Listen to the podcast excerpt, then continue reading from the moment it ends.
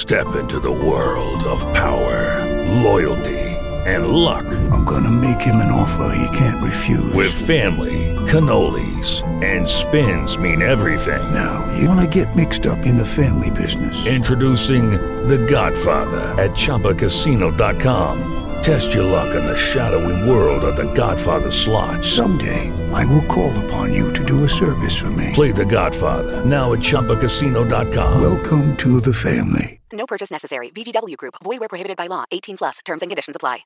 With Lucky Land slots, you can get lucky just about anywhere. Dearly beloved, we are gathered here today to. Has anyone seen the bride and groom?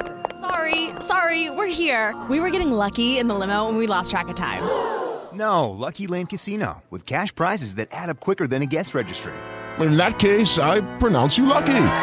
Play for free at LuckyLandSlots.com. Daily bonuses are waiting. No purchase necessary. Void where prohibited by law. 18 plus. Terms and conditions apply. See website for details. Ladies and gentlemen, welcome to Eat, Sleep, Suplex, Retweet. Hello and welcome to the latest edition of ESSR feature here on the Eat Sleep Suplex Retweet podcasting network. I'm your host this week, Steven Wilson, and we are going to be delving into a topic this week uh, that's now a bit more redundant than it probably was when we originally put this uh, schedule together, as we are going to be talking about the battle that kind of took place over the last uh, 18 or so months as 18 months, it's felt like a decade because of the blooming pandemic. Uh, we're going to be talking about AEW versus NXT. It's still a conversation that's kind of got still a bit of relevance as they're both kind of similar products in some way, in some eyes, even though they're no longer uh, showing on the same night in America. So uh, we're going to be delving into them. We're going to be talking a bit more about you know things about the match quality in terms of the wrestlers they've got on there, the rosters, you know how they build the pay per views. We're just going to talk about how well they both them do. I mean, often it's just settled in America by ratings, but we're going to delve into a bit more. Uh, but before we get uh, started on that, I'll give you the usual bit of housekeeping. You can find us on all good podcasting platforms Spotify, iTunes, anything else. You know, just search for us, Eat Sleep Suplex Retweet. Uh, you can also find us on social media Facebook, Twitter, Instagram at Suplex Retweet. Uh, you can also find us on YouTube, loads of content on there. Uh, quiz showdown, book it tournament, loads of stuff on that particular platform. And we've also got a U brand spanking website. I say U, it's the same website with the old domain, uh, U domain. I'm not going to make it sound like this whole big brand spanking thing. It's eatsleepsuplexretweet.com. You can find loads of content on there. Uh, now I'm going to be introducing my panel for this particular show. I've kind of got a bit of a mix in terms of uh, the way people watch uh, products they're watching at the moment. So this is quite uh, good in terms of that. Uh, first off, this person seems to be more swayed on the AEW side of things at the moment, not just because Christian Cage has signed for that company, uh, although that's probably a particular reason. Uh, I'm still a bit annoyed at her as I feel she screwed me out of a point on the latest edition of Quiz Showdown. It is, of course, Sarah Grieve. Christian had nothing to do with it. I was a big fan of AEW before the, you know, instant classic decided that he was going to jump ship and go to where he is appreciated more. And you were not screwed out of a point. Told us a point for effort. I believe I put on a fantastic effort singing Judas by Chris Jericho and Fozzy. Yeah, it, right. See, if you'd made an effort to try and sing a Disney song, I might have given you it. But because you chose to to defy me, Steven, to defy me, you didn't get a point. Listen, go, go on to YouTube, listen to it. Sarah was very vague. She said, Yeah, I'll give you a point for effort. So I thought, bugger it, I'll sing the first song that comes in my head. It should have been a Disney song, to be fair, because we weren't doing a Disney themed round of quizzes, but. Exactly. I actually just think Be Our Guest from Beauty and the Beast. Like the well, the best known song from that soundtrack. Even if you did sing the song, you probably would have butchered it. I butchered every song, I don't really. He would have got a point for effort. Butchered every song, I don't really care. yeah, you you ruined Journey Don't Stop Believing. Like, I could never listen to that song again. I, I really had to know that. Uh, yes, uh, he's here. He's got some opinions, you know, clearly about my choice of music, uh, my choice of singing, sorry. But uh, through him, the Undisputed is not a thing anymore. Uh, David Hockney, everybody. Uh, shot for shot, eh? But I never say I never complained about your choice of song. I'm complaining about your singing. Okay, like just you cannot sing for shit. Hold on to that feeling, Dave, over the rest of the show. You know, it's going to be great. You know, street lights and all that crap. Uh, uh, rounding off my panel, I kind of take him as a bit more of the middleman in terms of these shows. He was big into NXT during the day, really into the AEW product right now, right now. Until 10 minutes before we come on here, he thought he was going to have to talk about Raw. So he'll be pleased that it's NXT. it's, it's Strack, everybody. Right, a few things. I feel I'm going to cut a promo here. Sarah, I've never seen Beauty and the Beast. Never, never seen that. So if someone Hold on, let me turn let me turn Percy inside out. Never, never seen it. Two, Wilson, you want to talk about losing points? How you miraculously beat me at the Book It tournament when I had a fucking display graph, matches booked, theme music set up, Uh, and you had a piece of paper, you still fucked up, and won. So if you want to see a new version of the Montreal Screwjob, go to YouTube and watch Book It. You really, you And must have been really. Wilson, you can't sing worth a shit and you can't dance worth a shit either, so. yeah, I second that. I'm like a dad dancing. You can't talk about people dancing, Hockney. Uh, I could, I could do the shuffle. Wilson, Hockney, you danced on an empty dance floor at 10 o'clock in the garage when there was nothing else in there. You say to me, what's the Oh, big dear. I says, we get a couple of drinks and we go on a dance floor. I turn around 10 seconds later, you're on the dance floor, we're drinking hand, and nobody else on the dance floor. uh, ladies and gentlemen, this is why he's known as the most savage man in podcasting. No winner.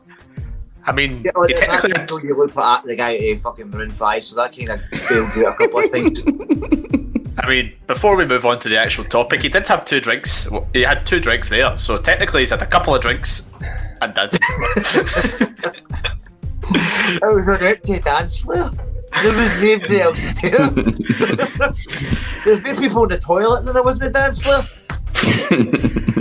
Anywho, before this becomes ESSR After Dark, Oh, let's jeez. these things tend to descend into that. Let's delve into the topic. and We're going to be talking about uh, AEW versus NXT. As I said when we kicked off the show, when we did originally do this schedule, the two of these shows were still competing on a Wednesday night.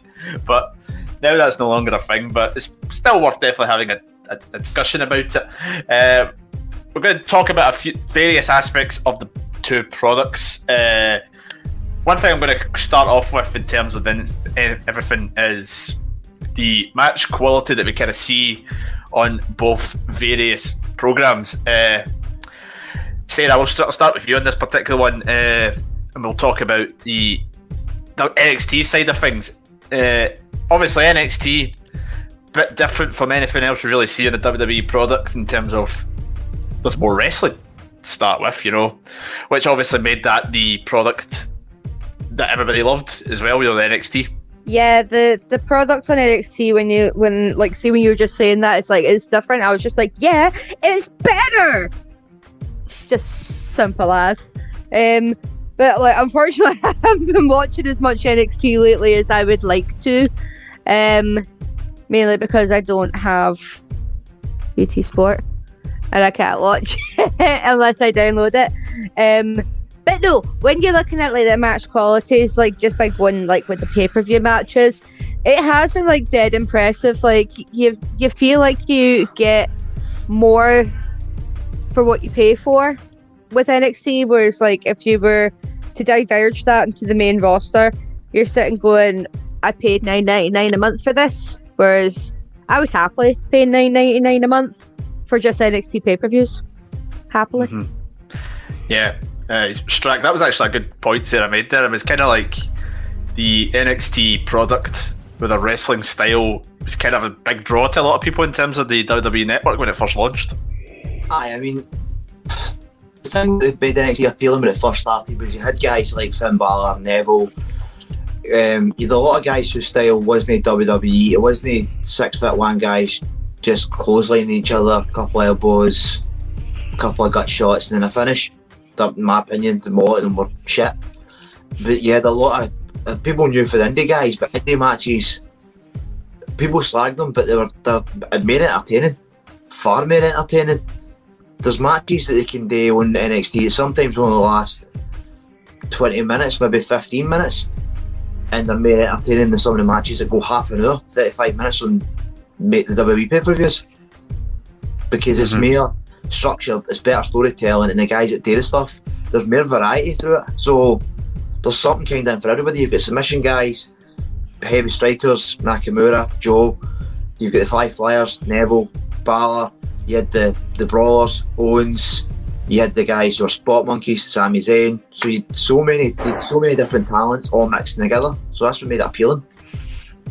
hmm Yeah, and Dave, it is quite interesting. Um, Daniel Bryan recently said in an interview that, you know, there's a lot of guys on WWE's roster who, you know, can wrestle, but they don't wrestle as much because their product on Raw and SmackDown is less catered to that particular type of style.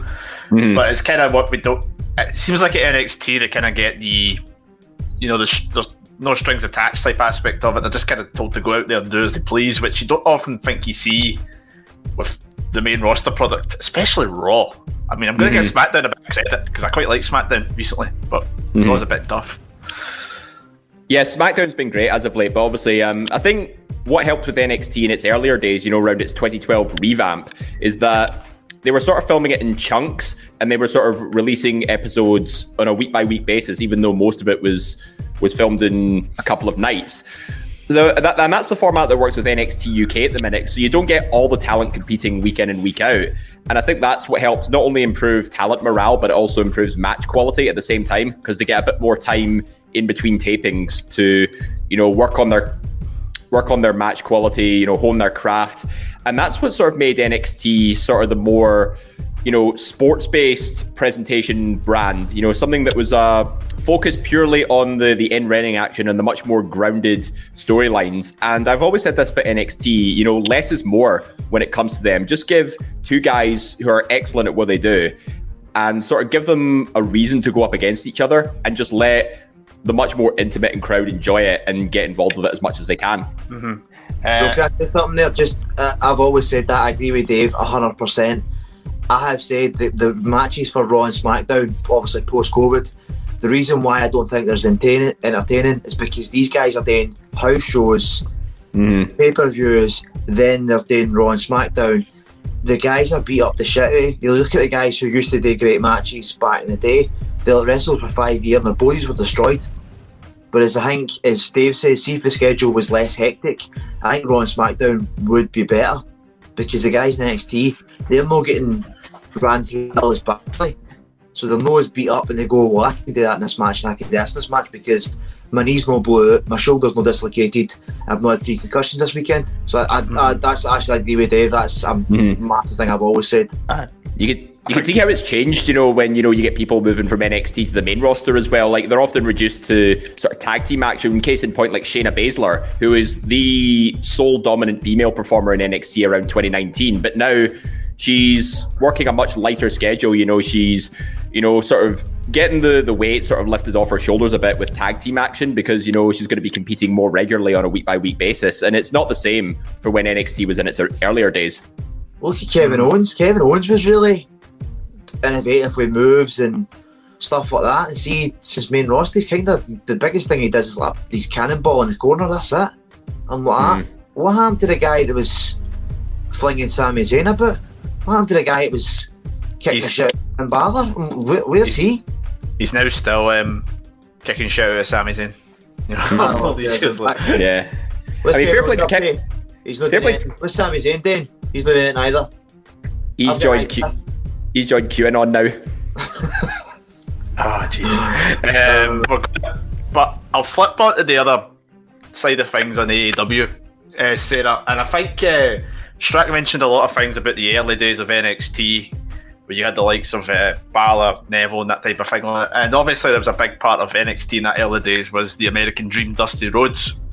He was obviously credited as a big part of what NXT started and what NXT's become. And obviously in AEW, there's a big connection to the American Dream. Dusty Rhodes played a very prominent part in that company in the form of his son Cody.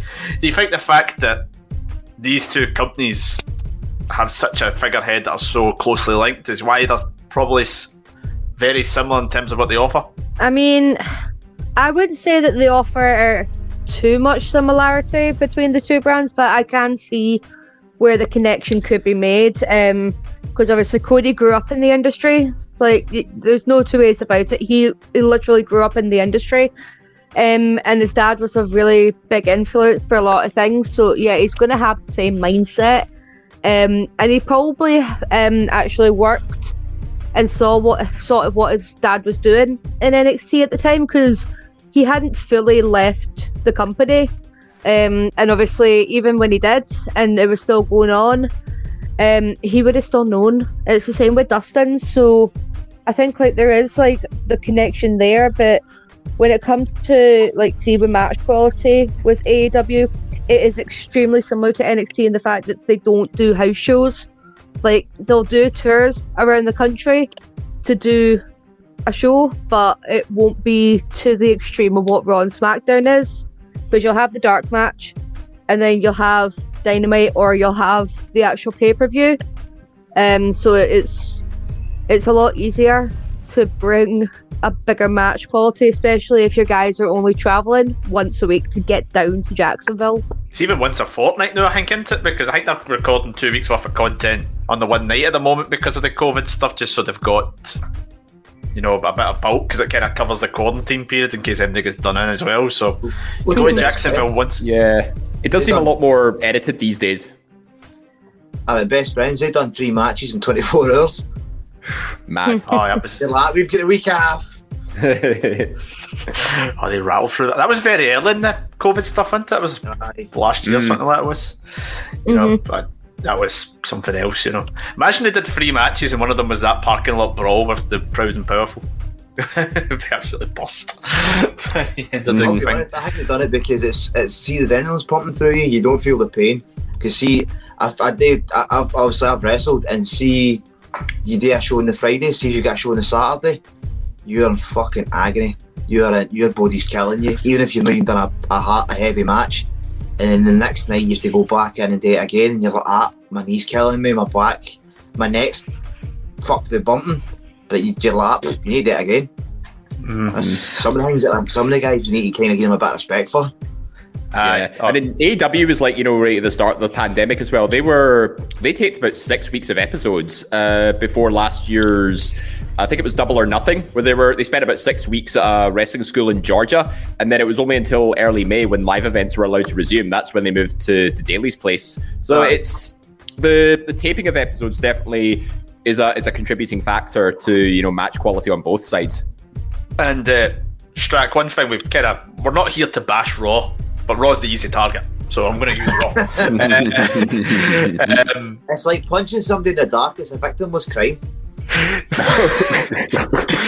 well, you watch Raw and it's like right, it's three hours, which is the problem. But again, I'm not here to criticise the Raw three hours, even though it needs to be two.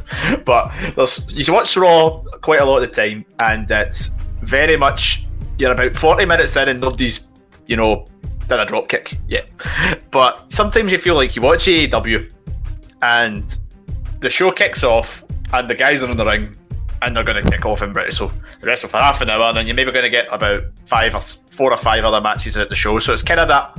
I think that wrestling first aspect is quite refreshing because if a lot of ma- some, some great memories I've had of watching some WWE stuff. They've had a lot of matches very early on in their card. I mean, one show in particular was the night that Neville challenges Rollins for the world title, which pretty much kicked off that show. And it's one of the best Raws I think I've remembered in the past 10 years. So having that aspect of it's very good for the demographic they're trying to please. Sorry, uh, what was your question? You didn't. You didn't ask me a question. You just told me about something. I'm talking about the rest, the wrestling first aspect of it is Aye. probably what helps it please, appease the demographic that they're trying to get. Aye, look, if you, I, I, that's how much I little up uh, eventually the actual WWE. Raw is three hours now. Oh, it's been three hours for a while, yeah. For about, 10, for about 10 years, it's been three hours nearly. Is it? Yep. Wow. 2000 and- 2012. What, you see, right? You see, the thing is, doesn't matter how good that is. See, Game of Thrones was three hours. You going to sit three hours and watch that? No. Fuck that. Even Justice League Zack Snyder Cut was four hours, and that was brilliant. But that was still a, a, a gauntlet. Why would you watch what? right, WrestleMania 14. I keep saying is one of the best WrestleManias ever. That's about three hours, and they had mm-hmm. umpteen matches and very little promos. So what the fuck are Raw doing? Hmm. Unless they're having a mat, they're having matches that are only lasting maybe twelve minutes. You're having what? How many matches are on Raw now? Between in that three years, Four, or five, maybe. What's the rest? Promos. Promos. It's a lot of promo. Jesus fuck. oh gosh. Like, I don't know how you guys watch that. I really don't know how how you do. We I- don't. I, think I'm starting to look like Jesus here. YouTube highlights on WWE's uh, YouTube channel. Yeah, we just watched the highlights. I go on Instagram. I, I go on Instagram before I go to work in the morning. That's like ten minutes. Fuck three hours. I, d- I- oh, that's giving me a sore arse just thinking about it. I'm not bashing. I'm not bashing WWE, but no, that there's no way. Even when AEW went to tours, I went. Mm. I used to like it when it was an hour because the women would fall asleep. and I could watch the full show, and she'd wake up and be like, "Hiya," I've watched it in peace. Are you you talking about Dark by chance? Or are you Is that talking two hours now? That's about four hours. Dark is a Yeah. long watch. I think a, a dark. I'm pretty sure I just fucking skimmed through. I'm like, ah, fast forward, push. Don't need that. Don't know who he Sarah, is. do you still watch that? Do you still watch that? I- Uh, every now and again, um, it's it's more the fact that like I, me and Daniel just sort of we highlight on watching AW and Impact every week. Like that's the two that we'll go out of our way to watch. But that's because AW obviously we have um fight uh, and Doesn't with shot. Impact we have the Impact Plus app and Impact only like an hour. Um, so if we like if we were to watch every single day of the week, it would be way too much. So that's why like we focus because we we like what's going on there. So that's why we primarily focus on those two. Also, the fact it's really really easy to access it. So Yeah, I mean, if you look at, I we spent about a good five minutes there bashing Raw, so I'm going to maybe try and flip and do a bit of counter, counterproductive. there. I'm going to go to Dave on this one because I know Dave's not as uh, Dave's more of the WWE mark of the panel in this particular one.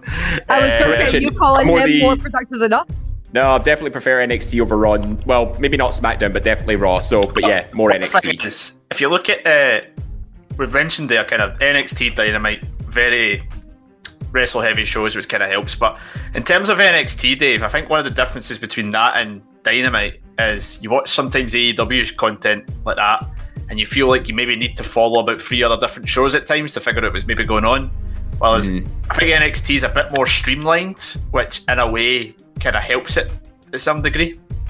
Yeah, like I said, NXT is a lot more sort of ground based when it comes to storylines and wrestling. You know, less is more, simplicity's key, and you know, Triple H has, you know, his uh, his direction is working brilliantly for them. I mean, not to say NXT is without flaw, because you know there are definitely some aspects that it could it could work on. But the, the benefit of NXT is you don't have to rely on you know watching Raw or SmackDown, you know, because NXT is sort of its own its own little world and not the biggest of rosters either. And I think that's what lets AEW down a bit. It's because it's sort of taken on the helm of acting as you know it's one company with one key promotion with one key brand spread across about four different shows and it accumulates about eight hours of tv a week that's a lot of ground to cover for well, what is a, a really, really good wrestling show? There's just too much to try and absorb. Whereas NXT feels a lot more personal. It's like this is our, our one show. We're going to put all our attention on on the branding here. Our roster is going to be all our roster is going to be performing there. Then we'll rotate it, and we're going to have a much more intimate audience, so that you know this is. It almost feels like there's a little bit of exclusivity about it, and I think that's why people want to sort of be a part of it so much. And I think that's where NXT has the edge over AEW in a lot of ways. Interesting. I would put that on Twitter, Dave. You might get a, a lot of very Oh, dodgy listen, people coming back. Um, I, I don't want to. I don't want to be dealing with Twitter these days. It just seems to be a, just a, a a pool of hatred right now. Oh, Hey, just really? I've deleted all social media. I've deleted TikTok, Twitter, Instagram. I've deleted all social media. I've only Facebook. Fuck that. I keep, it- I keep I keep Instagram for my uh, well not so existent uh, travel adventures. But you know, when the the pandemic ends, I'll be back straight on it. I've got my I mean, Instagram like- for Jotunheim for my business. Jotunheim.co.uk if anybody wants to look it up. Aye, nice wee cheap plug there. Uh, but Strack, I'll throw back to you on that one. I mean, we'll get that the, the dynamite is a pretty. Oh my god. yeah, Sarah's just put up her Twitter feed saying that I suck. Apparently. So, um, aye, Well, you to said question. hatred. I needed to do it. Back to the question to it's Strack. Um, do you think some? I mean, obviously, we're all de- not denying that Dynamite's a really good product, but uh, I can sometimes understand them maybe interacting with maybe Dark and Dark Elevation. But do you feel that they maybe interact too much with being the elite and kind of rely too much on that to build storylines? That's a perfect question, Steven, because that's the answer I was going to give you anyway, regardless of what you said you asked. Um, no, me and Ross spoke about this uh, previously in one of the EW shows. It is a bit annoying that they put stuff on being elite and you don't. Like, I say I love AEW, not because it's new or it's to be a mark or fucking annoy WWE or anything like that. It's just refreshing and it's new and it's entertaining it's more my style. But I don't always watch Being the Elite. I think uh, the one Being the Elite I seen before EW started was the Kenny Omega dick pic. Nah. And that was like I two years before EW even started. And then I've started to watch a couple of EWs because one of the boys in watched like, oh, it's quite funny that he's done this, he's done this. So watch the occasional one, but when something pops up and you're like, ah, I, I don't know what that is. And my mate at work will say, oh, it was on being elite, he done this. I'm like, I did not know that. And I'm, I'm, I'm not going to watch 25 minutes of being elite to find out what the fuck happened. So I'm like, ah, well, well. I'm pretty sure I'll see the promo when the, the pay per view starts. The one that annoyed me, I mean, uh, some of the stuff they do is quite just cheap, you know, funny stuff. I mean, Sarah will tell you that. She big Dark Order fan, everybody knows that. Uh, but I really did not like the time where was it Hangman Page leaves the elite on being the elite, and it's just kind of he shows up on Dynamite quite casually, just doing his own thing. It's like you could have had him leave them on Dynamite and have Yeah, a I mean- storyline.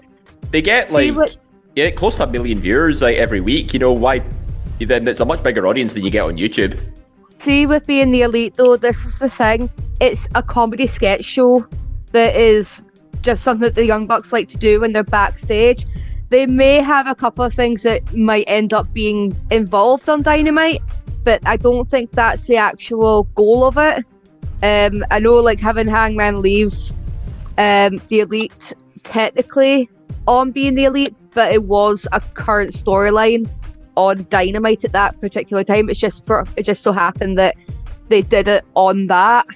Um, so I th- I think for saying that they rely on being the elite a little bit for their storylines is a little bit too much of a judgment. Um, because like it, they do split it over shows. Like I will admit, they'll say right, okay, for for example, Ethan Page and Scorpio Sky becoming a tag team. That happened on Dark Elevation, but it, they they explain it. Like see when like they do showing them in the crowd, or saying like they're attacking them. We knew that Scorpio Sky was turning heel anyway. Like we knew that from when he started like trying to beat up Darby Allin post match and using heel tactics to beat him. Um, but it just so happened that they two came together on Dark Elevation, but they still explain it in a way. Like I think that's the good part where Tony Sure. Schiavone obviously being on it works, but Gallagher does his homework, and this is where the commentary becomes a big part, and this is where I think JR lets them down because he refuses to acknowledge it. Unless Yeah. unless you're Jake Hager, That's- he will not acknowledge you. I don't know. I, I don't want to talk about Jake Hager. Okay, I'm, I'm, I'm, You're I'm, gonna have to. I'm veering. I'm veering into criticism, but I don't want to veer into criticism thing. I thought maybe I was maybe being a bit harsh on being the elite, but because I really like when Macchiato was dancing with the Dark Order. I thought that was amazing. Exactly. You get some funny things, and that's how Johnny Macchiato is- Hungy got. That's how he got his fame as like being the funny member of the Dark Order. Johnny I kinda- Hungy. I really wish I'd like to Mackie say stuck John- around. John Silver is the the gift from being the elite is John Silver. Oh, aye, Yes, 100%. fucking hilarious. Freaked me out when I realised he was like five foot three. I was like, how is oh, Where? he so built? but it looks so compact. And I googled it, and I'm like, he's like five foot two. I mean, Wait, is that his actual height or is that his, is that his actual height or is that his build No, height? he's he's actual five foot three. He's a very small Wow. man, but he He's a is. very Uh, small man. He's smaller than Rey Mysterio. It's the same height. beat you up. He'd, he'd, he'd be able to lift you on your head. Oh, that yeah. He's what's her name? Leah Hinch. Leah Leah Hish. Leah, Leah Hirsch, yeah, yeah. Leah Hirsch, yeah. Wow, she's like four foot eleven. Well, see, Because I'm looking she's at house, her legs are short. she's one that they they use dark and dark elevation quite smartly for because they did try her out on TV and maybe she didn't quite connect with that audience. So that's basically think of dark and dark elevation as new revamp of NXT of where they get people ready for cameras and get them ready for like the big matches on Dynamite and then get try. And there's a lot of them that have actually been working their way up on dark and they're like, right, we'll give you a chance to obviously be on Dynamite because not everyone's going to be on Dynamite every week. I mean, you see Jon Moxley kicking around on Dark Elevation and on Dark. You see Jurassic Express. You see Dark Order. You see everybody, like even Hangman Page and Kenny Omega's had a match on Dark Elevation. So it it just sort of helps in a way. But it's like if you want to see it, the stuff's there. It just doesn't fully impact unless they do make a, a like a, a mention of it. Yeah, Strax, Sarah makes a good point there. I kind of compare it because AEW are doing that quite well with a lot of guys coming up through that type of, you know, they start them there and they kind of go and they'll eventually end up in Dynamite. I feel like NXT, some points recently, in the last couple of years, it's more especially, aren't doing that as well because I kind of feel like you look at the likes of um, Bronson Reed, for example, you feel like he's been there for about a year and a half, two years, and he's only just getting the kind of title picture. Swerve Scott, for example, is a guy who could have, is not really feel like he's moving up. He's kind of plateauing at that level as well. So, do you think that's something maybe NXT could probably learn a bit more from AEW in terms of building up the kind of lower card into really big stars? I think NXT are kind of a victim of their own success. NXT was kind of a place where they, I know the people like Nakamura, Joe, no developmental talent, but they went there first to kind of get used to it and then go up. But NXT was kind of meant to be the developmental where the guys get used to. Like, look, Lars Sullivan, he, he done obviously post what all the shit happened to him, but he done the normal crowd shows with um, NXT, and there was how many people in the crowd for NXT? It's a few hundred maybe. uh, Like it's just 300 at the very most. it's no, it's not a lot, so he's fine. It was totally cool.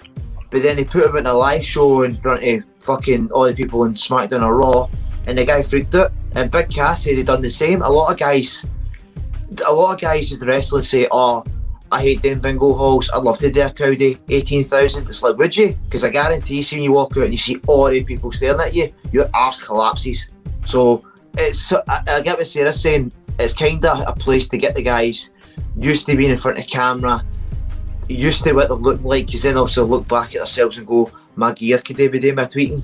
Because have, have you noticed that in wrestling, guys who come straight from Indies into AEW or come to NXT, their gear looks a bit iffy.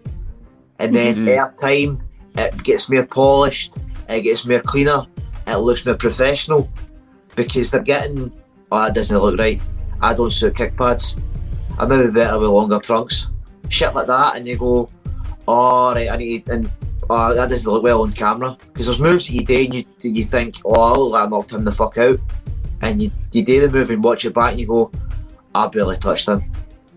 So I think I think that's maybe what's good about as, as Sarah says, elevation. The guys are getting a look at themselves, kind of like a practice before hitting the, the big sh- no, the, the big show, but before going out there in front of the bigger audience and going, eh, I really fucked up here. Because it happened, I mean, it happened a lot of time with WCW. They'd bring in development guys, bring them in front of a crowd, and they would fuck up monumentally. Uh, and Dave, a, counter example maybe on the NXT side of things, Strick kind of mentioned uh, Shinsuke Nakamura.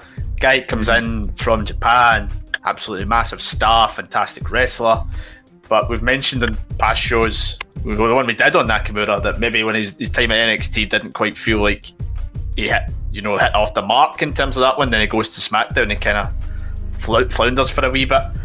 Maybe because he was maybe not getting as regular, maybe still trying to accustomed to it. But you look at maybe some of the guys who show up on the likes of Dark, you know, and Dark Elevation to begin with. Uh, even Dynamite to an extent, you know, they're, they're indie guys. You kind of know their faces, but it takes them a wee bit to adjust. Another a, a great example I'll give actually because I think he's amazing. Uh, Ricky Starks, for example. Uh, Aye. you could have seen him. He kicked about Dark for a while. Was on maybe a couple of you know opening matches on Dynamite. Now he's in with, gets in with Team Taz, and this might Strap might not like me saying this. Uh, I think he's better than Brian Cage in that particular stable. So. You think that's maybe something? What, what- what's your thoughts on that, Dave? Where you love. um, no, you, you make a you make a good point about you know guys you know who are suited to a, specific environment, and then they sort of come in with this whirlwind of momentum. But when push comes to shove, eh, they don't really sort of hit that point. And I get that you know it comes down to you know maybe a change in environment. In some cases, you know this these world renowned talents are having to move to another country entirely. That's a huge adjustment on, it- on its own. Uh, like in Nakamura's case, you know, maybe language barrier might have been a thing at first, but you know, his English has gradually improved over time. But if I'm going to focus on Nakamura specifically, I think what let him down was that he peaked right at the start. Like, because there was no way any other match in NXT was going to top that match with Sami Zayn uh, TakeOver Dallas. So everybody knew sort of Shinsuke was on a massive high coming into NXT, and they were expecting him to deliver that kind of quality week in, week out. But when it just wasn't happening, you know, I think maybe that's why people started to, to potentially sour on him a little bit. But you have to consider, you know, he's he's not born and raised in America. He's not used to the WWE style. He's very much New Japan, which is a much more, you know, the strong style, hard hitting promotion, whereas WWE's a lot more toned down, a lot more PG. So having to make all those changes in the space of such a short, short space of time, you're obviously not going to hit your stride uh, every time. And when you do slip up, it's quite difficult to bounce back from, especially when you're sort of so far in to this much bigger audience, whether it's in an arena or worldwide. And it can be attributed the same way, you know, with AEW. You know, you get a, a flurry of these independent talents who, you know, diehard independent wrestling fans will know exactly who they are and what they're capable of. But they sort of get put into a position where the rosters become so massive that they hardly get any proper screen time. And that goes doubly, you know, when they're performing in front of an audience that they're not usually accustomed to. So a lot of these factors together can actually harm both companies in a way. It's just a matter of, you know, sort of easing them into this this new world, this new dynamic, and that's where they'll learn how to sort of hone their craft in this new environment. But uh, say the thing is though is the product when they do get out there, the guys that get out there regularly, even the guys that don't get out there regularly, they'll put on a lot of fantastic matches. I mean, one of the things that both these brands have done particularly well since they started, respectively, as a tag team wrestling. And I think pre NXT, pre Indie Boom, obviously pre AEW, we were used to tag team wrestling being treated like absolute guff. But I think what we saw, particularly in that period of NXT between maybe about 2015 to 2018 or something, they had absolutely fantastic. And I kind of feel like they've just feels like they've kind of handed the baton to AEW in the last couple of years, going like, "Hey, "You take it, you deal with it, and we'll, you know, book the Forgotten Sons and that type of stuff." So forget about them. you know, um, uh, are you glad that they've these two brands have given tag team wrestling the platform they deserve? Absolutely. I mean, when you when you look at it like people from like Alan's point of view, he hates tag team wrestling, and I was the same, but it's only because you're subjected to actual pish when you're watching uh, Raw and SmackDown. You've either got like thrown together tag teams or tag teams that are no chemistry or tag teams that have fizzled out or they've they've been overexposed and you're like, I can't stand them, get them off my screen. Um, kind of like Bobby Roode and Dolph Ziggler, no shade. I was just going Um, to say that. I was just going to go. Who's a new tag team? What's Dolph Ziggler doing? I'm glad, I'm glad you threw shade at them and not the Raw tag champions. Nobody gives grief to Omos and my pitch when I'm here. Yeah, yeah, don't be hating on Omos. I love Big Omos. What a guy. I did not hate on those, but anyway, um, so when it comes to especially AEW, like I've said this time and time and time again that their tag division is probably the best in the world. Like you've got the best of the independents. I mean, maybe push aside some of the tag teams that are in Impact, but now with that partnership, we could possibly do it, and it could possibly make me the happiest person in the world. Just, just not the Good Brothers. Oh, not the uh, Good Brothers. I'm fed up with the Good, Good Brothers. Brothers. I meant Brothers are Finjuice. more Impact than I meant AEW. Finjuice. I mean Oh, yeah. I want Yeah, the machine tag guns. I want the machine guns in AEW. or oh, you know Oh, machine guns imagine? and exactly. So like you've got that and then when you look at AW you've got the Young Bucks who are obviously what arguably one of the best tag teams in the entire world. You've got Jurassic Express even through tag teams or by singles Jungle Boy is going to be the face of that company. Hear me say it I will stand and I will take that to my grave that Jungle Boy is the future of that company right? And then you've got teams like FTR. well, yeah, uh, you've got FTR. I mean, I'm, I mean, even Varsity Blondes, which Yeah. they're Death not quite there yet, but they are great. Death Triangle. You've got Inner Circle. You've obviously Santana and Ortiz. You've got so many, and even Best Friends. I mean, you've got Best Friends. Mm-hmm. Hybrid two. Like you've got. She was never, she was never going to forget the hybrid too. I It's- actually kind of did. I'm not. I'm not the biggest fan of them together. As much as SCU. they are a good team. Well, don't, don't. They might break up. They might break Oh. up this week. Don't, Don't jinx it, say don't jinx it. Don't jinx it. Please don't, because they might break up. Right? If they lose this match at and Guts tonight, they are finished, and I will not be happy. Okay, so please don't. But you see what I mean? Like you've got an abundance of tag teams, and you feel spoilt for choice. I mean, absolute spoil for choice, and it, it makes you happy. It's the same with NXT. I mean, yeah, they probably don't, they don't have nearly as much tag teams, but you've got like MSK, formerly known as the Rascals, who are former tag team champions in Impact, and now they're the current NXT tag uh, team champions. You've got Grizzled Young Veterans. You've got El Hilo del Fant- well, Legado del Fantasma. You've got now Tommaso Ciampa and bloody Timothy Thatcher.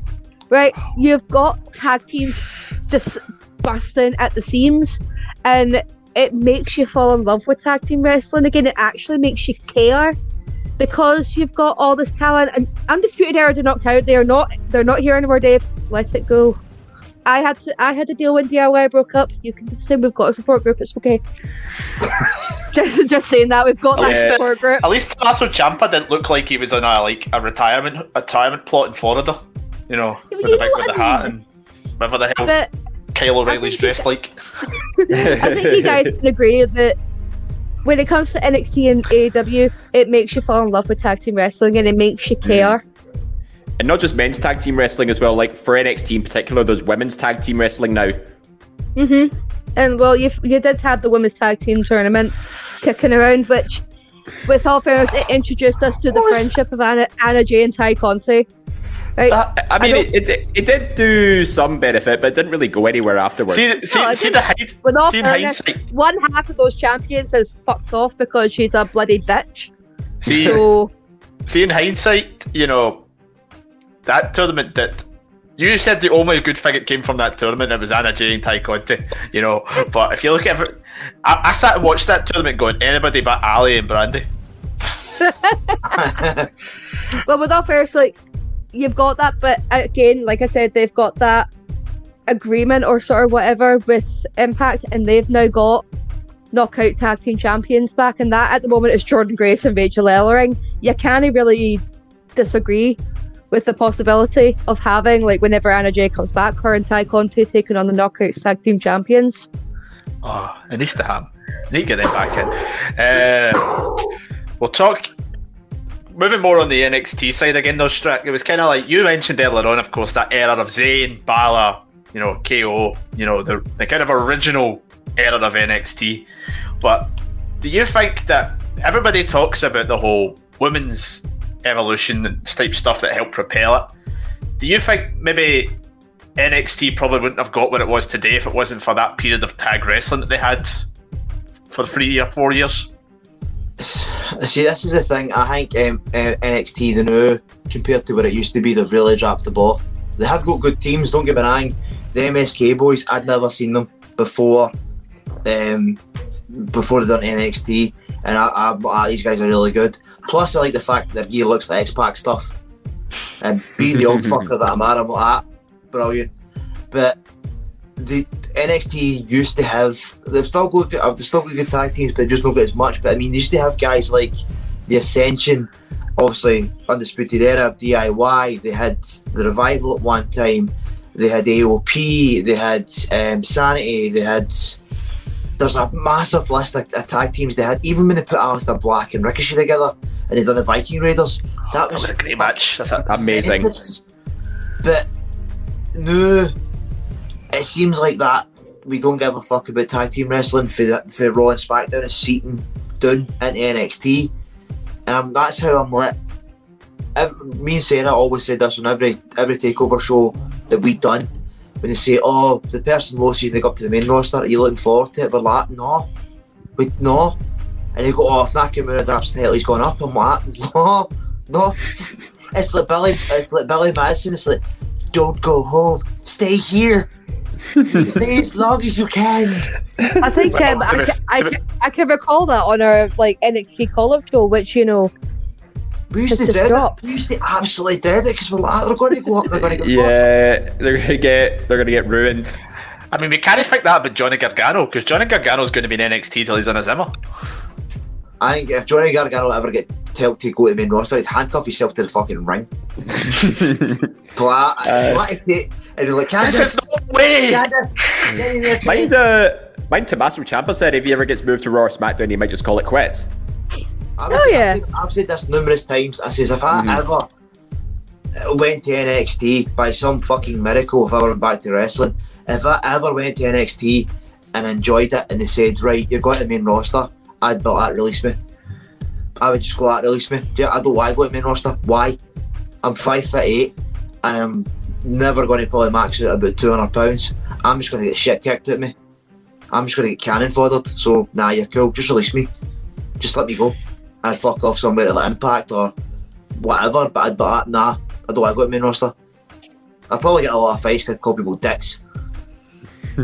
but it's just it, it, it's it's mental how much NXT's changed since it's became popular. But it was kinda it's it's as Sarah says when it wasn't really no well known, but when it was a bit more if you knew who these guys were in the indie circuit, you'd watch it. There was a lot of guys who were like, I only know Randy Orton, I only know Jeff Hardy. But we were like, oh, I know who Finn Balor is, I know who Neville is. I know, and you watch them, that was better, but then it started getting more popular, and you're like, ah, oh, what the fuck has happened? And you're like, the ta- I think the tag division suffering because of it. Mm-hmm. Sorry for the Yeah. rant there, I had to get off my chest. Nah, you're perfectly reasonable, you know. And uh, Dave, you're the man who, you know, you talk, you've talked about undisputed era before. You know, Mm-hmm. uh, what's your thoughts on the whole tag team debate between these two companies? It's uh, I think it's clear that AEW's tag division is a lot more stacked because I mean if you just look at the the casino tag team battle royal from a few months ago, you would see you could get 15 tag teams out of just one match, and it was it was a thing of beauty to watch. Just seeing the the diversity and the amount of talent that that show has to offer. Even going as far back as you know the first uh, tag team championship tournament. You know, you could see all the teams that were on offer. You know, you had Young Bucks, Lucha Brothers, Private Party, even at one point. I think, you know, those guys have been heavily wasted um, in recent months, as far as I'm concerned. it's because Matt Hardy's gimmick sucks. yeah, but oh, it's so bad. Hmm. But around that time, you know, we were talking about NXT's tag teams, where you had like Undisputed Era, AOP, and you know that's sort of what inspired inspired the the initial Dusty Cup. Now I get, you know, most of those tag teams were sort of just makeshift teams put together for that particular purpose. But as the sort of years went by, you actually had a lot of legitimate tag teams that could potentially win. Obviously, Undisputed Era being one of them. You had DIY, you had the Forgotten Sons, you had who? I mean, anybody remember them? Uh, never mind. Called the Forgotten Sons. I keep forgetting other names. Only well, only Jack. I can't remember. But only Jaxson Ryker's left on Raw now. The other two have just gone. Ah, well, he was the problematic one as well. Mm. Yeah, but um, going off topic a bit here, the the tag division has taken a bit on NXT in particular. The tag team division has taken a bit of a dip, but I don't think that's through any fault of their own. I think they've had to sort of reinvent because of the pandemic, etc. But just looking at Takeover Stand and Deliver, they had an outstanding triple threat tag team match with MSK, Grizzled Young Vets, and Legado del Fantasma. Arguably, match of the night on, I think it was match on night one, I think it was. But either way, it, it goes to show that the tag team division is alive and well, even with, you know, the sort of undercard tag teams such as Drake and Demo uh, and, and Imperium as well. And you see those two are interacting because of uh, Wolf and Demo's links to Sanity. Like that's going somewhere that isn't that doesn't revolve around the titles. And then you've got the old veterans like Ciampa and Thatcher, you know, who are there just to, um, you know, just to provide a sort of outside factor to it. So it's not like NXT's in a bit of a dip, but AEW just has more to offer in terms of its tag teams. Yeah, I love it. I do love NXT. This, this is this is this is this is a great idea. Don't tell anybody. Imagine putting Dexter Lumis with a fiend. How fucking hilarious would that be? It's like, how fucked up would Oh, that's that's like the most random tag team I think I've ever seen. No, they're both nuts. They both like leather gloves. They like abducting people. How funny would that be? I mean, Do you remember when Dexter Lumis? Do you remember when Dexter Lumis was originally meant to be teaming with Velveteen Dream? Yeah, me neither. Cricket. Dave, Dave, you may have wrapped some on yourself and imagine that. I mean, they both have. Um, they both take the weird stuff to different levels. I mean, Strack mentioned Dexter Lumis. That is creepy as end at times, but you kind of like, yeah, I'll, I'll, I'll, I'll take it. You know, uh, AEW had uh, Brandi Rhodes' creepy stable. The Nightmare Collective. Jesus wept. That's uh, that, had, that had potential. All right. no, it didn't. No, Sarah. Sarah, I know you're a fan of Potential is but come on, the Nightmare. torch. The I'm a fan of Collective was, crazy stuff. the Nightmare Collective was dead on arrival. It was awful. I mean, I, I use the Nightmare Collective now because at the time I was like, right, the things I really hate, despise about this company are them and the Dark Order. But the Dark Order are amazing now because they're, they're, they're funny, they're comic. Uh, I was I was part of the Dark Order before it was even cool. So didn't you start, Steven? I, I, I guess I used seen me watching when the footy debut first started. I did not like Evil Uno, and I thought Stu Grayson was like an anorexic god of war. You know wrong. Look at Stu he looks like an anorexic god of war, and I was like, Evil Uno, he's lost a shit ton of weight, the guy now. And he, Oh, Oh, I yeah. watched them on interviews, and the two of them are fucking hilarious. the one that was I love the ring, he says, "Oh, eh, who who do you look like?" And Stu Grayson's like that. Ryan Reynolds, um, Hugh Jackman, anybody with good hair, I kind of look like. And Levo, no, they're like, "Who do you look like?" He says, "Under the mask, I look like Ryan Gosling for Drive." I was like, "What?" Just shit like that. I'm like, Evil Uno can do no quite funny?" wrong. He can do Uh, no wrong. Uh, he- he- at least he's not hanging about with the creepers anymore. The creepers were just. That made a Bad. human. Yeah, yeah, that that that was weird. that never went well. I'm trying to think of a similarly bad thing in NXT. Because the ones are kind of just guff. Like Uh, teams or like t- shit gimmicks. Shit gimmicks. Ah, see, I don't think. Oh, it's been a while since, but I can't really recall any really bad NXT gimmicks because they haven't had any awful ones. Not like, not that I'm aware of. I've got one, and you're going to hate me for this. Cameron Grimes. What? Wait, no, no, no, no. Hear me out. Hear me. Why? Wait. Whoa! Why does he look like a homeless person is- being rich? Why does he look like a rich Oh, homeless? his current gimmick I can't stand, but with all fairness, his gimmick before he became the million dollar or the thousand dollar man was basically the same gimmick he had in TNA, and I was just like, you know what, it's the exact same. I love you. No, but it's like you see him, you go, "Ah, you can afford the Lamborghini because you've not had a shower in like ten years." That's how you can afford your Lamborghini. You don't pay your water bill. I mean, That's how, is that how he's rich? He didn't buy soap. No, he I mean- invested in Bitcoin apparently. COVID scared of catching him.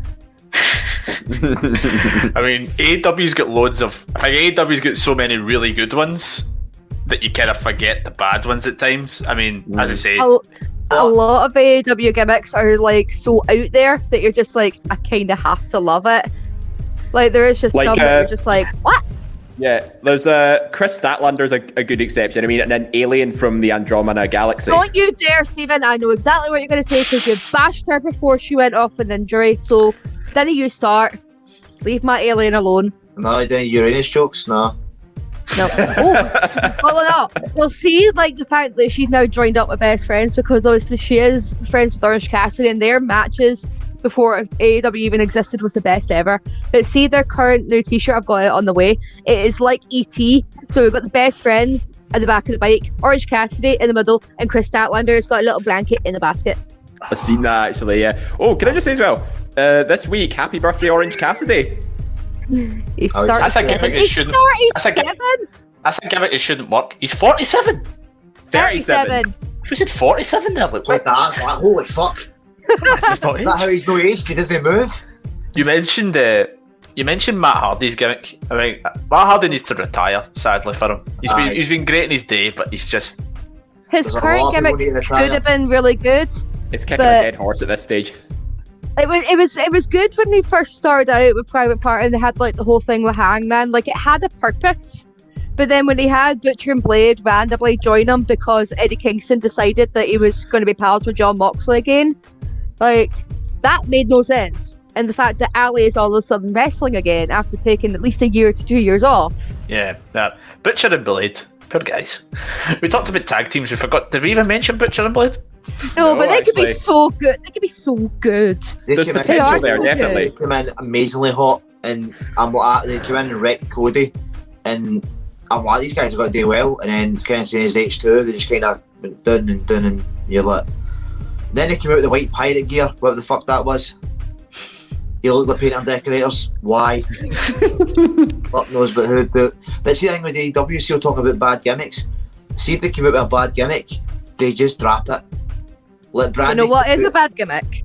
Aye, but they came, Brandi came out with the Nightmare Collective, was trying to be cheeky on commentary, came across an arsehole, and they just dropped the gimmick. Unlike WWE, who fucking like Lashley and Lana, they Oh just God. gone with it, and you let let this guy just call it a day, like put it on.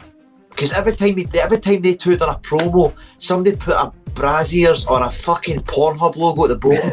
every single promo. I'm like, this is what people are doing with this. Just leave it, let it go. I'm like, please don't let her be in the hurt business because imagine her and Cedric Alexander and Shelton Benjamin. It'll just be straight on Pornhub. Well, it's a it's a good thing that those two broke up as well, so th- th- it doesn't have to happen. You're okay, Strack. You're okay. WWE are like, you're going to like this. It's like we don't like it. Well, We don't like it. WWE did say they wanted to be like a little bit more risque and raunchier. Oh. I grew up in the attitude. You're not going to get riskier and raunchier than Val Venis having his dick cut off.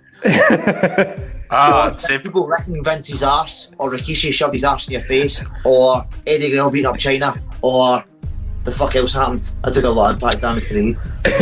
The the try Undertaker trying to embalm Stone Cold or something. Ah, yes, he did that. Stable, remember that. Sa- Sable came out in a bikini, which was two handprints on her tits. Beat that. Go for it. I mean, You can't. you're not going to get, you know, Me young, anybody. Nobody's going to be Uh, saying. they are that they are about giving shrinkage. a hand. Ah. Playing fucking a dead body. I, I can continue. Anyway, can, back, back to the Back off. topic. Back to the topic at hand. We were talking. We were talking really bad gimmicks. I mean, if we talk about really bad gimmicks, uh, Sting goes to AEW because he's not getting treated right, but yet he goes to he goes there and does the same thing every single week. He gets interviewed by Tony Schiavone every single week. It's just because it's like they've missed so much time together. It only has to be Tony. I I've been listening to him doing a year and a half because of this pandemic. You won't let me going. I want every single thing with this. You know. Oh, well, in all hmm. fairness, you and Dave somehow got an invite to, like, well, no, Grant and Dave got an invite to yours, and none of the rest of us did. And I almost stay up the road. You can come anytime. Oh, guess who's going to wake up with me in your room at 3 o'clock in the morning? I mean, no. You said any Okay. time. You said any time. You did. He did actually, yeah. Anyway, So, um, yeah, Steven, please take control of this again because we are lunatics. pay per views. Let's talk about pay per views. Uh, No, me Brecken, this won't be on pay per view. Too many witnesses. uh, Sarah, please. Uh, they don't have uh, both these co- both these brands don't have a lot of pay per views. Oh, it's Is, so is that a good? Is that a, is that a good thing? It's so refreshing. Like, yeah, I know that WWE have their big four and everything, but then they've got like a pay per view at the end, uh, either to the end or middle of every month. Whereas a pay per view now for NXT, even though it did used to be a guaranteed takeover before each big show, we don't actually know when we're guaranteed to get one now because we got one on Valentine's Day, we got one just like the Tuesday. It was it was the Tuesday before Mania. We got one, wasn't it? Mm-hmm. Yeah, Tuesday, So- the Wednesday, Tuesday and the Wednesday. Like a midweek, like a midweek, like a midweek two day pay per view. Which see that that's really refreshing. AEW doing four, like literally about four big shows, maybe five a year. Where it's all nicely spaced out, and you've got like room on the card to build up. And then they have like special shows like Blood and Guts is finally happening, and like I'm I'm more glad that it's happening with two stables that are actually half decent instead of trying to pit the the Nightmare family, whatever the fuck that is now, against the inner circle. Like if you think of it now, Oh. you're like I'm, I'm glad they waited for it. At least it's not the Nightmare Family versus the Nightmare Factory. Oh, Oh, my jeez. god, It's no. just, it's just No. a factory, just a factory. Ah, it's QT Um, Marshall, don't give a feck. exactly.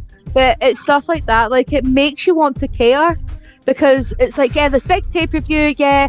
It's got like the buy-in show that's free to usually watch. I don't know if ITV are still doing them doing it for free or anything, but then like you can pay so much for it on FITE or pay so much via ITV box office if they're still doing it. PlayStation. And it or, or, or on PlayStation, it feels more important. Like you don't see UFC doing a big fight every single month of the year. They've got like a big thing that they like to build everything towards, and that's what I like with NXT and AEW is the fact that it doesn't.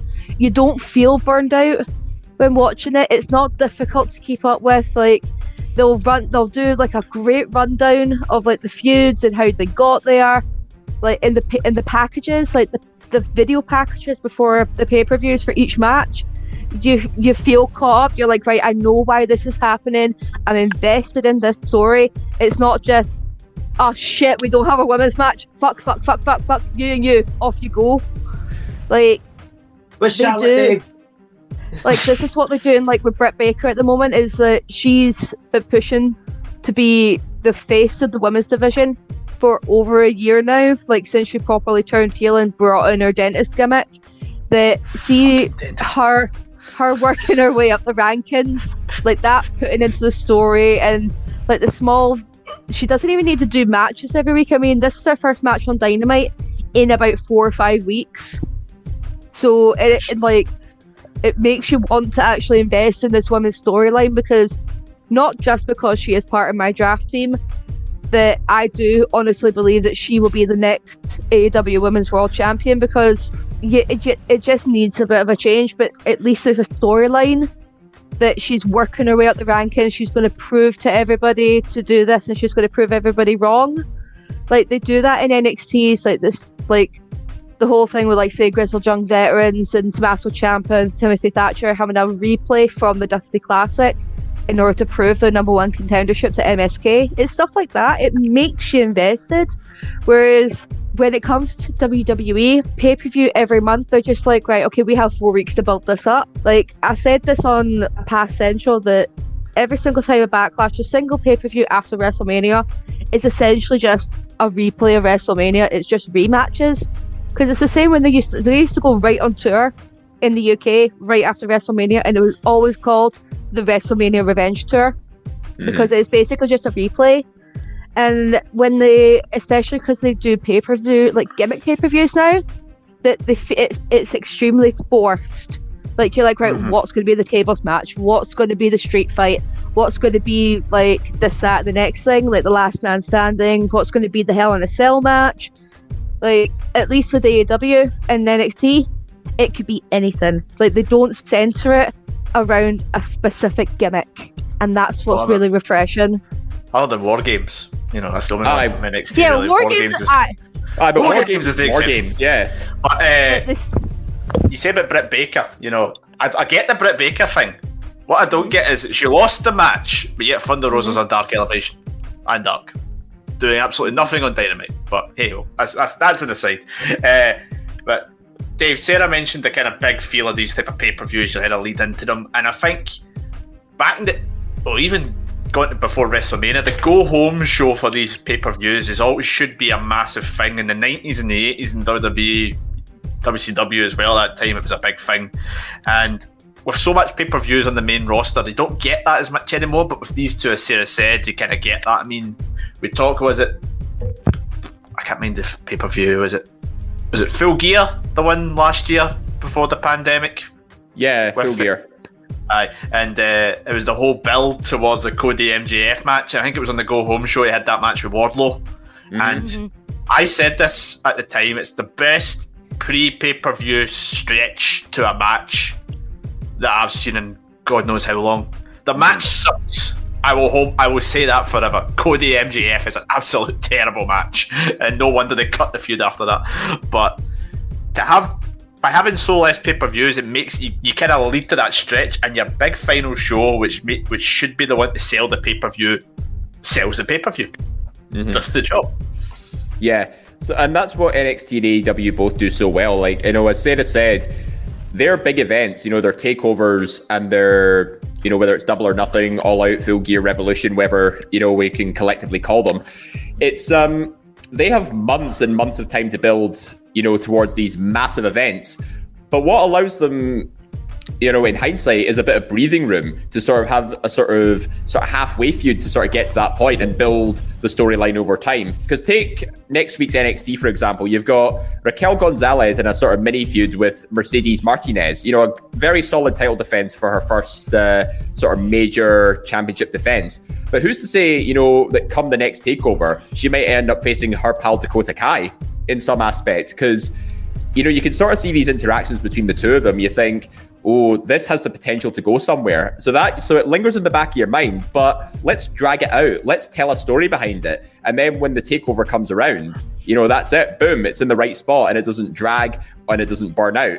And yeah, and the the go home show is obviously got to be the the line in the sand or the sort of stamp to say this is where the battle lines are drawn. This is the feud that's going to cause tension, and you know it helps sort of plug any missing gaps for for pay per views, and that's something NXT I think is pretty good at. You know, if they've got a stat card with sort of three or four high profile matches, and they need one more just to sort of complete out the card, like they could do that on the go home show if they wanted to say.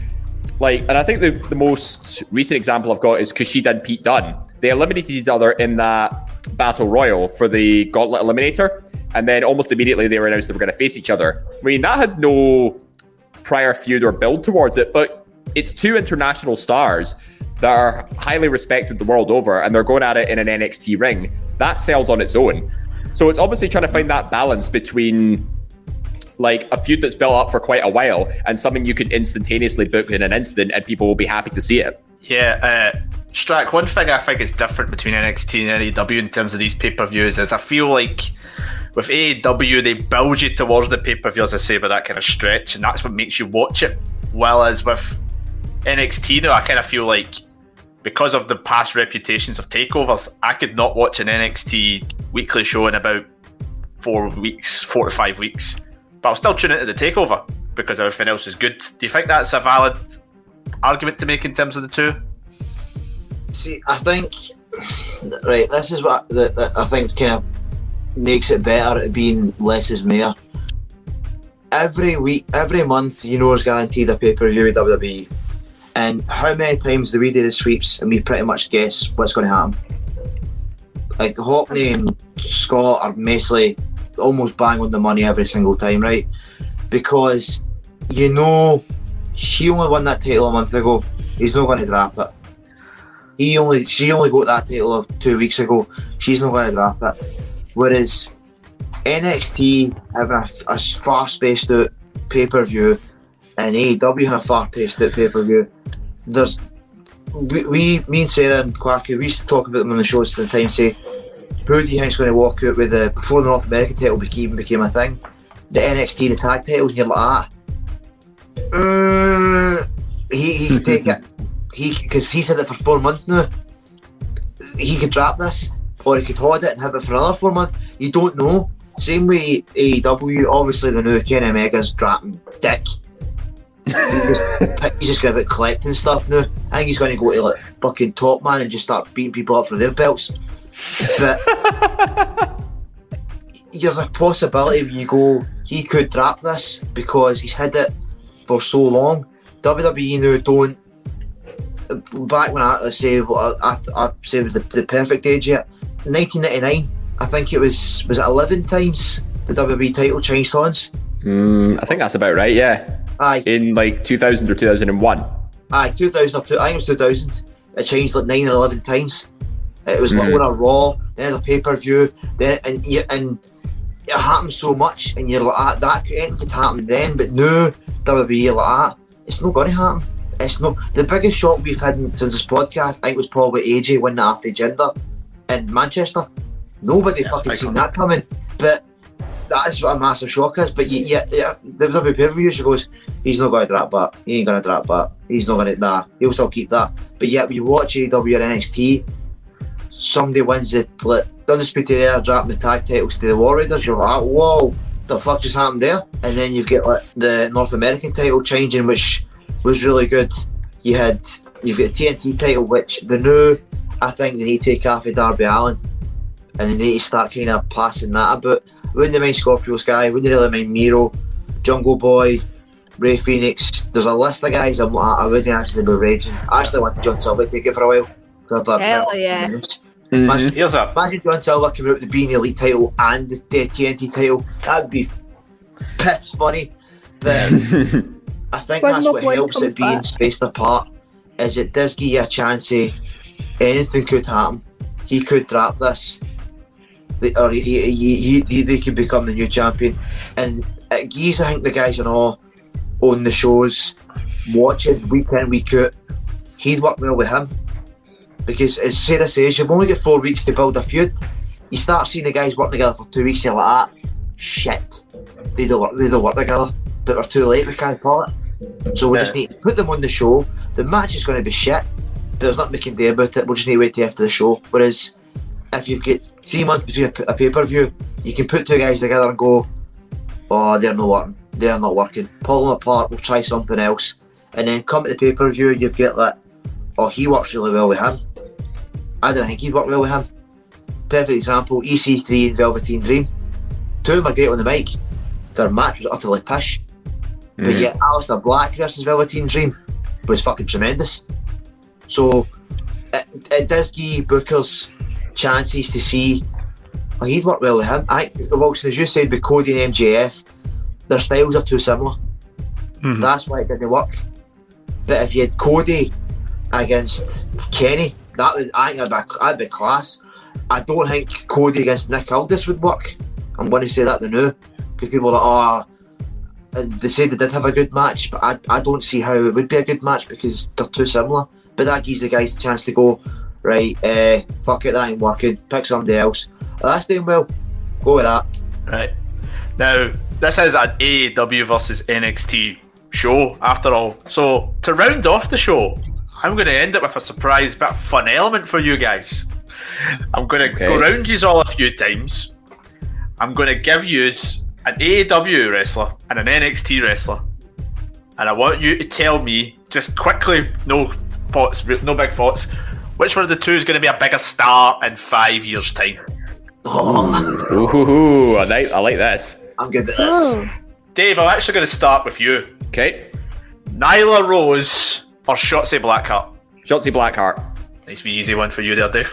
Yeah, that was easy. Sarah, Ethan Page or Isaiah Swerve Scott? Off the top of my head, I would probably. Nah, you know what? Ethan Page. Ethan Page, absolutely. Interesting. Okay. Strack, best friends or the grizzled young veterans? Best friends. Ooh. Interesting. Dave, Because I, I, just, I know it's not long points, but I don't think Jim Grizzle, Young Veterans would pick back on the main roster. I don't think they would, so I think best friends have got a better chance. no, it's interesting. That's definitely one I'd put in there. Uh, Dave, oh, I'm trying to think of a really hard one for you. Yeah, he got an easy one last time. All right, Dave, I've got one. Stephen, hurry up. Tay Conti or Dakota Kai? Tay Conti. Sarah, Yeah. MJF or Adam Cole? Baby. MJF. What? Easy. Ah, Easy. In five years' time, MJF. Well, he's got you. That's because he's, he's got youth on his side. That's why. Exactly. And if he's that good already, how imagine how good he's going to be in five years. Uh, and he's got Jericho as a teacher. Exactly. Look at Sammy Guevara. And Tully Blanchard. Okay, Strack. Karrion Kross or Wardlow? I don't see the appeal in Karrion Kross. I see say Wardlow. I see him snapping and letting the living piss out of MJF. and taking Wardlow is a fu- he is a future champion. With all fairness, Yeah, will be a- we we, we do a beef up. champ. We we do beef up Wardlow on this show a fair bit. Oh yeah, we we stand him. I don't know future champion, but I, I think he, he's definitely got the potential to be a hitter. Oh, this is a good one for It's Dave. fun. Keep going. Keep going. Keep Oh, going. no, it's back to it's back to me now. Yeah. Yeah, Brian Cage or Bronson Reed? Easy. Oh. Bronson Reed. Bronson. Right? Cage can't talk for shit. Oh, honestly, that was a that was a tough one. Oh, I've got, I've got a tough one for Sarah. Oh. Britt Baker or Io Shirai? Oh. I mean, see what you mean, bigger star? Because Io is already a really big star, and Britt has Who a lot should be a of bigger? potential. Who's going to be bigger? Who's going to be bigger than five years? I would hope to say Britt Baker, but probably Io Shirai. I would like to say Britt. Like, if she keeps going the way she's going, she will be a megastar. She's definitely come on since, you know, her initial debut. Right, okay. That's like an this. interesting one. We should have just done this Uh, for the entire podcast. I know. I'm, I'm not gonna lie. I thought, I thought, this. I thought about it ten minutes. I thought about it ten minutes ago. I was going to see how long. Okay, S- Strack. I'm, I'm, I've got one in my head. I'm dreading you don't ask me this. don't tell him. Don't tell him. Don't tell him. Isn't? I've read it. I've- He'll, fi- he'll figure it out. I know he'll figure it out. Raquel Gonzalez or Hikaru Shida? Shida. Hmm. Interesting. Okay, Dave. Mm-hmm. Pete Dunne or Orange Cassidy? Oh, Pete, Pete Dunne. Ah! really? All right. Yeah. I Largely don't because he's got age on the size, but oh my god, ah, orange is just inevitable. Sorry, I like this game. Okay, Sarah. Ricky Starks or Santos Escobar? Oh, Ricky Starks. Easy. Easy. I love Ricky Starks. Absolutely love him.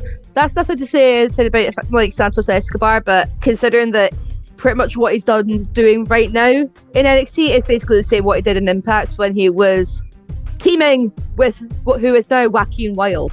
Interesting. Exactly. Okay, Strick. Uh, I will give you Miro and Walter. Miro. Either say that. Walter doesn't like being told what to do. Example Survivor Series. He get told, don't chop the fuck out of Seth Rollins. He went, put me first. Miro. Uh, shame. I'm trying to think of a tough one for Dave here. Okay, this could go either way because you could take this either way, right? LA Knight or Eddie Kingston? Oh, jeez. Um, Eddie Kingston.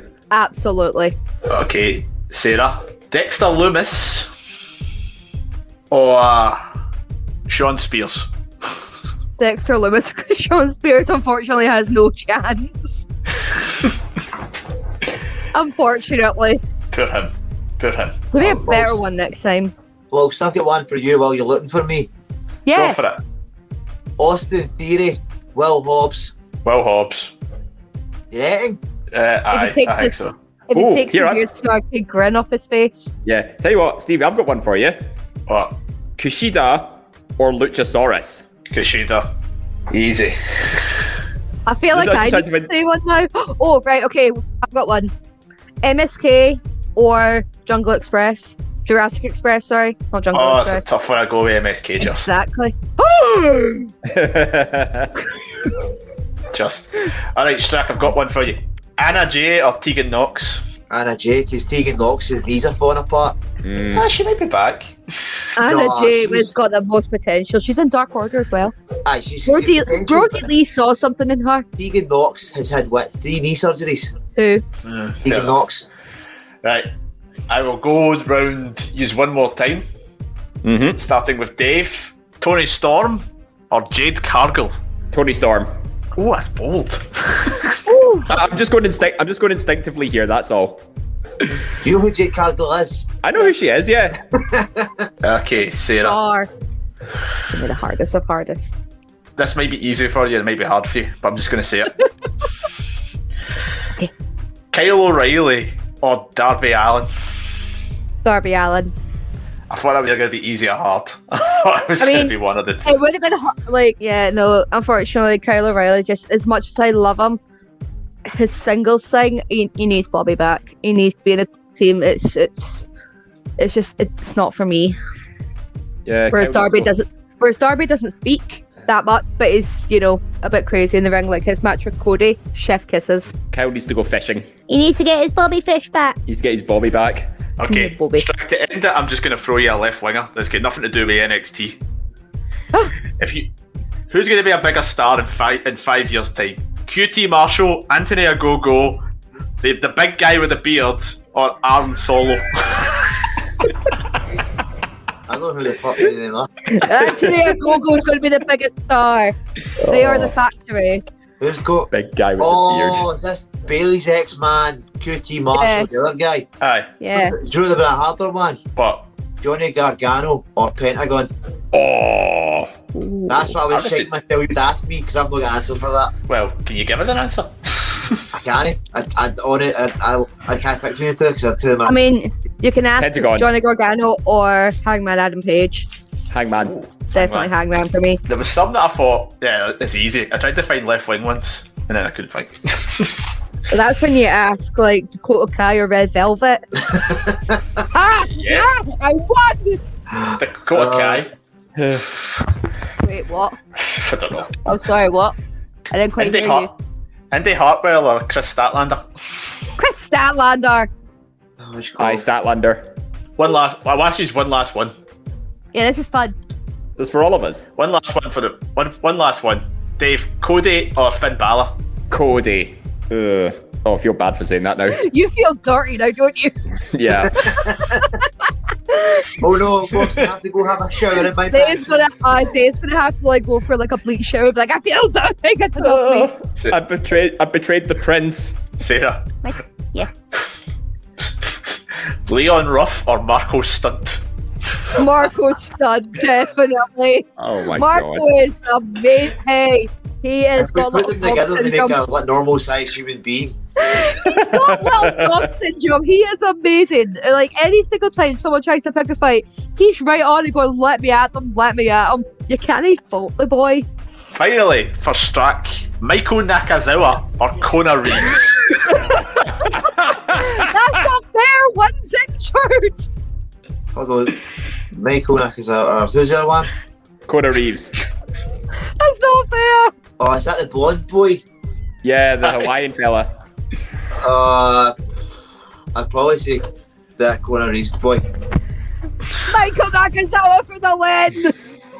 You should have said Brandon Cutler. Brandon Cutler could be a star. He actually could if he really wanted to be. oh, jeez.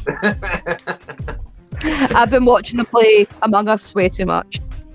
See when you asked the Balor one, I'm like, ah, You know who is actually a star? Let me just say this: Alex Abrahantes, right? The guy Oh, that's the- the translating for translator Penta. Aye, the guy who translates for Penta. He's a star. He is a Uh, star. Anyway, I thought that was a nice, fun way to round off this AEW versus NXT show. uh, plenty of good discussion, plenty of random discussion, and some quick fire to end the show. What else can you ask for on a podcast? You know, but like going If on a you- date, we back conversation, we back discussion, then rapid fire. I mean, we should just find out like how many people actually agree with us. yes, if you agree or disagree with any of these opinions stated in the quick fire or just in the podcast in general, please don't tell me. Oh no, come on! I want controversy. I want do do get in touch with us on our social medias with any feedback on the show, shows, good, bad, indifferent. You know, Facebook, Twitter, Instagram at Suplex Repeat. We've got so much great content. You know, we've got this feature show on a Tuesday, Central on a Thursday, Saturday Draft Live on a Saturday. You know, or if it wasn't, then it would just not be called Saturday Draft Live. Uh, and loads of stuff as well on the YouTube channel all the time. Uh, next week here on the feature show, we've actually got a show where we'll be going through the history of the best of the Super Juniors tournament. Yes! Which should be pretty fun. I need to brush up on my history for that particular show. I get to talk about it with Jesus, Jesus God. Uh, lots of great I'll shows. Daryl. I'll bring Daryl. We have lots of great shows coming up over the next couple of months. We've got an AJ Styles show. We've got the best worst TNA champions. We've got a show on Mick Foley. Uh, and to make Sarah happy, we have a show coming up in a couple of months on Christian. So, so much Finally, the recognition he deserves. So much stuff coming up over the next couple of months. So please hit the big subscribe button uh, to get all that content directly anytime it drops. For myself, Stephen Wilson, I'd like to thank my panel who have been very, very good fun on this particular evening today. uh, to Dave, thank you very much. Thanking you. Uh, to Sarah, thank you. it's been very fun. And to Strack, thank you. Are you wearing a suit jacket? Me? Oh, Wilson. No, I'm wearing a What, hoodie. me? You I'm like that? I'm, wearing, I'm, wearing, I'm wearing a hoodie with no hood. Right, I thought you were in a suit jacket. I was going to drag you a bit and slap you. Right, I'm sorry. I thought we're I thought we're trousers in a year and a half. Too much information. Aye, you remember you lived 15 feet of school? Fucking remember that? I'm, wore, I'm, I'm wearing jeans. I've just not worn trousers. Yeah. Oh. Does it count as Anyway, anyway. Anywho. Wrap up, wrap up. We'll see you next time. There now follows an enthusiastic advertisement for Quiz Showdown. Hello, guys. Welcome to Quiz Showdown. I'm Daniel Campbell, and in this show, you're going to see the members of the Eat Sleep Suplex Repeat team go through a very strange quiz. We don't know what the heck's going on with it, but you're going to have to watch to find out. Go check out on the YouTube channel now. That was an enthusiastic advert for Quiz Showdown. Sports Social Podcast Network. Hello, it is Ryan, and we could all use an extra bright spot in our day, couldn't we? Just to make up for things like sitting in traffic, doing the dishes, counting your steps, you know, all the mundane stuff. That is why I'm such a big fan of Chumba Casino. Chumba Casino has all your favorite social casino style games that you can play for free anytime, anywhere with daily bonuses. That should brighten your day a little. Actually, a lot. So sign up now at chumbacasino.com. That's chumbacasino.com. No purchase necessary. Group. Void were prohibited by law. See terms and conditions. 18 plus.